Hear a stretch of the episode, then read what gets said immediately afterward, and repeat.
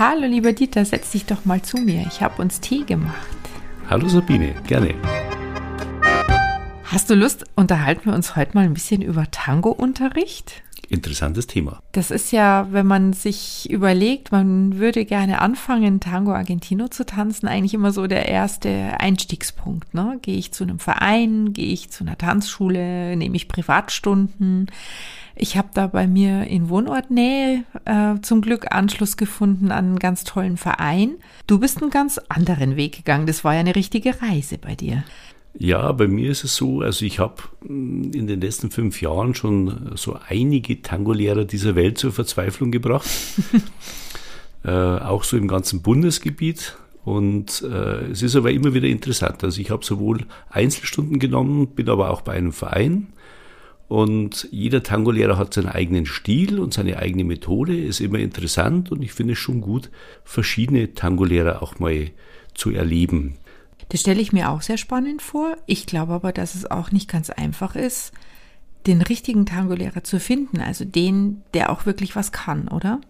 Ja, man sollte schon einige ausprobieren, weil es verschiedene oder sehr unterschiedliche Qualitäten gibt. Aber ich habe da mal jemanden kennengelernt, der da noch viel mehr drüber weiß als ich. Das ist der Wolfgang Spitzauer. Der leitet eine kleine Tango-Gruppe in Traunstein, in der ich unheimlich nett aufgenommen wurde. Und der hat zudem einen total interessanten Lebensweg. Der wäre fast mal Franziskanermönch geworden. Das hat er dann wieder aufgegeben, wegen einer großen Liebe. War als Trompeter unterwegs, war freischaffender Künstler in Spanien über mehrere Jahre, tanzt seit über 15 Jahren Tango und den haben wir heute zu Gast bei uns im Podcast. Das ist ein spannender Gast, auf den freue ich mich schon. Let's talk, Sabine. Let's talk. Tango Talk. Der Podcast der Tango-Geschichten. Wir stellen euch Menschen vor, die den Tango auf ganz unterschiedliche Weise lieben und lieben. Tango Talk. Das sind Sabine Holl und Dieter Ringelstetter.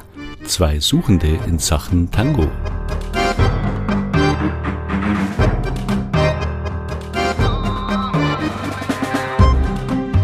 Wolfgang Spitzauer. Herzlich willkommen bei Tango Talk. Grüß Gott. In unserem Vorgespräch hast du erzählt, dass dein Weg zum Tango am Anfang recht steinig war und da fiel das Zitat, das Leben wäre so schön, wenn es keinen Tango gäbe. Wie kam es denn dazu, Wolfgang? Ja, der Satz begleitete mich oder uns, meinen besten Tango-Freund, jahrelang, weil wir mit einem schlechten Tango-Lehrer angefangen haben, mit einer, der behauptete, Tango-Lehrer zu sein und keiner war und wir ganz unmögliche Dinge gelernt haben und dann äh, dazu angehalten wurden, umzulernen von einem guten Tango-Tänzer. Das haben wir dann gemacht und das fällt unheimlich schwer. Ja, und deswegen war das ein jahrelanger steiniger Weg, drei, vier, fünf Jahre bis zum eigentlichen Tango. Und da immer der wöchentliche Satz, das Leben wäre so schön, wenn es kein Tango gäbe. Aber irgendwas hat dich ja dann trotzdem bei der Stange gehalten. Ja, was, komisch. Ja, was ja. war das? Ja, das möchte ich schon lange Jahre formulieren. Ich weiß es nicht. Der Tango selber, nach dem Alt, nach der alten Weisheit, man entscheidet sich nicht Tango zu tanzen, sondern der Tango holt einen, der ruft einen. Und dieser Ruf hat bis heute gehalten. Ähm, du hast ja dann auch andere zum Tango gerufen, hast Milongas veranstaltet und mhm. hast vorher erzählt, also dass du auch ähm, Leute versuchst für den Tango zu begeistern und zu vermitteln, ähm, was den Tango ausmacht. Nein, nur wenn, wenn Leute kommen, die anfragen. Ich selber bin kein Missionar, aber wenn wer kommt, wir, wir tanzen jeden Donnerstag in Traunstein und da kommen ab und zu Interessenten oder Leute, die Bekannte von Tango-Tänzern sind. Und für die stehe ich dann gerne bereit und dann lasse ich sie gern mal fühlen, wie Tango sich anfühlt, weil zu erklären ist es ganz schwierig. Wenn du es trotzdem versuchen würdest, weil jetzt im Podcast können wir es ja nur formulieren. Wir können niemanden da draußen umarmen. Ja. So, so schade wie es ist, aber kannst du es irgendwie auch in Worte fassen? Was es für dich persönlich vielleicht ist, was es dir gibt? Naja, bei mir ist es mittlerweile Lebensinhalt. Also ich habe zwar einen Beruf, aber die Haupttätigkeit ist Tango-Tanzen. Und was das ist, in sehr unterschiedlichen Ausformungen, jeder Milonga mit den unterschiedlichen Partnerinnen, aber das ist eine Vereinigung von dieser Begegnung zwischen Mann und Frau, zwischen Musik und Zeitlosigkeit, die, die Einheit ist, die es sonst nirgends gibt. Nirgends. Wenn man Instrument spielt, macht man intensiv Musik, aber der Kontakt ist nicht da. Wenn man, wenn man Standardtänze macht, dann ist man auf Technik angewiesen.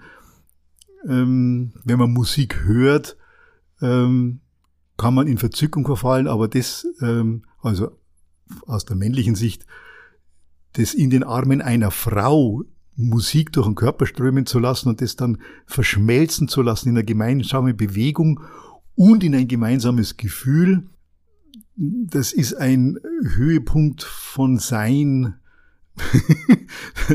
das ist umwerfend. Und immer unterschiedlich mit jedem unterschiedlichen Partner. Jetzt ist Kunst und Musik und ähm, die Kultur ein ganz wichtiger Bestandteil deines Lebens. Du hast ja auch viele Jahre deines Lebens als äh, freischaffender Künstler deinen Lebensunterhalt verdient. Mhm. Und heute sagst du, ähm, Kunst machst du eigentlich nicht mehr. Das alles, dieses Bedürfnis, diesen inneren Raum, den füllt bei dir der Tango aus. Das ist ja Kunst. Also ich bin ja Schüler von der Raffaella Passiatore, hauptsächlich vom, vom den Tango-Grundlagen, bis viele andere Lehrer natürlich, aber äh, die Raffaella Passiatore. Und die hat großen Wert darauf gelegt, dass wir das verstehen, und das hat sie immer wieder erklärt, dass Tango eine Kunstform ist, kein Tanz. Und das kann ich nur bestätigen. Also alles, was in der Kunst vorhanden ist, ähm, im Bilden der Kunst, in der Musik, in, im, im, im, im Ballett, ähm, das wird im Tango in einer Weise zusammengeführt, die unvergleichbar mit jeder Kunstform ist, sondern alles zusammen hat. Man wird selber zur künstlerischen Skulptur, zum, zur bewegten Skulptur. Ähm, als Tango-Tänzer bist du Interpret und Choreograf zugleich und dann im direkten Kontakt mit der Partnerin, die das nicht verstehen muss, sondern die, weil die Musik durch mich durchfließt an sie, äh, wird sie die Impulse genauso übersetzen, durchführen und selbst interpretieren mit. Wenn sie eine große Tänzerin ist, dann ähm, das ist eine, unvergleichliche Kunstform, die deshalb so einzigartig ist. Jetzt wollen wir aber eigentlich auch Leute erreichen, die selber vielleicht gar nicht tanzen oder die gerade erst damit anfangen, ja. die sozusagen noch damit kämpfen. Ne? Also habe ich die richtige Haltung? Ähm, wie, wie finde ich das richtige Tempo, ähm, welche Figur mhm. passt an welcher Stelle. Wie hoch hängen denn die Früchte tatsächlich? Also ähm, ich habe so das Gefühl, dass viele Leute, die einen wunderschönen Tango sehen, sagen, ja, das ist nichts für mich, da komme ich nie hin. Ne? Das würde ich nicht erreichen. Da muss man ja Jahrzehnte, muss man da ja üben, um das Nö. zu können. Mhm. Ist es nicht auch, also obwohl es eine so ausgeprägte Kunstform ist und man auch ne, also so viel reinlegen kann, ist es auch etwas für jemanden, der vielleicht nicht so viel Zeit hat, ähm, das zu lernen und zu üben und sich damit auseinanderzusetzen, kann der trotzdem dieses Besondere, diese Emotionalität, diese Durchlässigkeit für die Musik und, und die Schönheit des Tango ähm, wahrnehmen und empfinden? Ja, klar. Äh, es ist, erstens ist es eine Frage äh, eines guten Lehrers. Ein guter Tango-Lehrer wird es sowieso können. Und dann ich empfehle mal, es gibt eine Tänzerin, die ist leider verunglückt, eine großartige Tänzerin, die den klassischen engen Tanzstil äh, wieder entdeckt hat, nachdem der Tango durch die Tango Nuevo Leute wieder aktiviert worden ist, das ist die Andrea Misse. Und da gibt's auch schöne Videos von der, die ist leider bei einem Unfall verunglückt. Ähm, und die Andrea Misse hatte mal einen neuen Tanzpartner, dessen Name mir jetzt gerade nicht einfällt. Und dann gibt's, äh, da haben die nach einer Workshop-Woche, haben die beiden getanzt, Show getanzt. Und dieser Showtanz von den beiden war nur gehen. Mhm. Nur gehen. Aber im Tango-Rhythmus gerade, dann mal. Und wenn wir dieses, wenn, wenn man da bereit ist, dieses Gehen nur zu machen, da kann man Tango-Erlebnisse haben von großer Größe. In Buenos Aires selber, die, die alten Tango-Lehrer, nicht von der Guardia Vieja, aber die noch, die alten Tango-Lehrer, ähm, die sehr strengen Tango-Lehrer, da geht sowieso los. Die lassen die Leute ein Jahr lang nur gehen, bevor dann überhaupt mal sowas wie ein Ocho thematisiert wird. Ein Jahr lang nur gehen. Die Tango-Lehrer hier in Deutschland hätten dann keine Schüler mehr und könnten nicht leben, weil die wollen Figuren lernen und wollen das sehen und wollen das machen. Ähm, in der strengen Form würde ich das sehr befürworten. Und wenn man, wenn, wenn man dann, wenn man der Andrea Misse mal zuschaut, wie man Tango gehen kann, das ist schon großer Tango. Mhm. Braucht keine Gancho, Sakata, brauche ich nicht. Das, das ist für jeden, wenn, wenn einer Tango, wenn jemand Tango anfängt und nicht, vorher nicht getanzt hat, beste Voraussetzungen, weil Tango ganz was anderes ist wie mhm. Tanzen. Jetzt kommst du ja selber aus Traunstein und hast auch erzählt, ne? Also dein Weg war am Anfang steinig, weil du eben nicht so einen guten Lehrer hattest. Ich stelle mir jetzt vor, gut, wenn ich in Berlin wohne, in München, in Hamburg, mhm. große Städte, da gibt's eine Tango-Szene, mhm. ähm, da finde ich auch den einen oder anderen tollen Lehrer. Ja. Wie hast du das gemacht in Traunstein? Bist du viel gereist oder äh, ist es dir gelungen, tolle Tango-Lehrer nach Traunstein zu locken in die bayerische Provinz? Nein, wir tanzen seit Jahren, fast seit Anfang an äh, mit der Raffaella in Salzburg. Mhm. Das heißt ja. also auch in eine andere große Stadt gefahren ja. zum Tanzen. Ja, Salzburg ist ja ein Vorort von Traunstein. Also insofern, wir tanzen in Salzburg schon, schon immer eigentlich. Mhm. Also und wir, wir haben, die Leute kennen uns als Salzburger Milongeros. Eigentlich nicht als Traunsteiner. Traunstein, da sind wir und da haben wir unsere, unser Donnerstag, wir üben wöchentlich einmal in Traunstein, aber wir sind Salzburger Tango-Tänzer. Okay. Mhm. Ist das ein eigener Stil? Würdest du sagen, in Salzburg ist es irgendwie, was, was ist das Besondere? Nein, aber da, da waren, da, da gab es eben eine Zeit, ähm, die leider auch schon wieder vorbei ist, da waren äh, gute Tango-Lehrer da, also Carlos El Tordo aus, aus Argentinien zusammen mit der Rafaela Passatore. Dann gab es eine ähm, Tango-Vereinigung, die heißt, hieß Tangonion. Die haben, äh, das war ein Tango-Verein, die ohne eigenen Lehrer, aber die haben immer gute Lehrer engagiert. Und dann gab es in Salzburg seit Urzeiten Franz und Francine. Das sind eigentlich die, die Begründer einer, einer Tango-Schule in Salzburg. Und daraus hat sich eben sowas entwickelt. Äh, nicht so auf der Höhe der Kultur wie in Linz zum Beispiel. Linz ist ja fast eine ganz, eine ganz edle Tango-Schule mhm. und ganz tolle Kultur. Also da sind die Salzburger etwas bodenständiger in manchen Bereichen, aber doch eine sehr feine Tango-Gemeinschaft ist da entstanden. Denkst du, es wäre wichtig, ähm, auch zu reisen und ja. Milongas irgendwie international? Oder? Ja, freilich. Ja? ja, freilich. Also die Milongas zwischen Berlin und Padua, äh, zwischen Assisi und äh, wo, wo tanzen wir noch? Ähm, also ta Tango tanzen wir überall.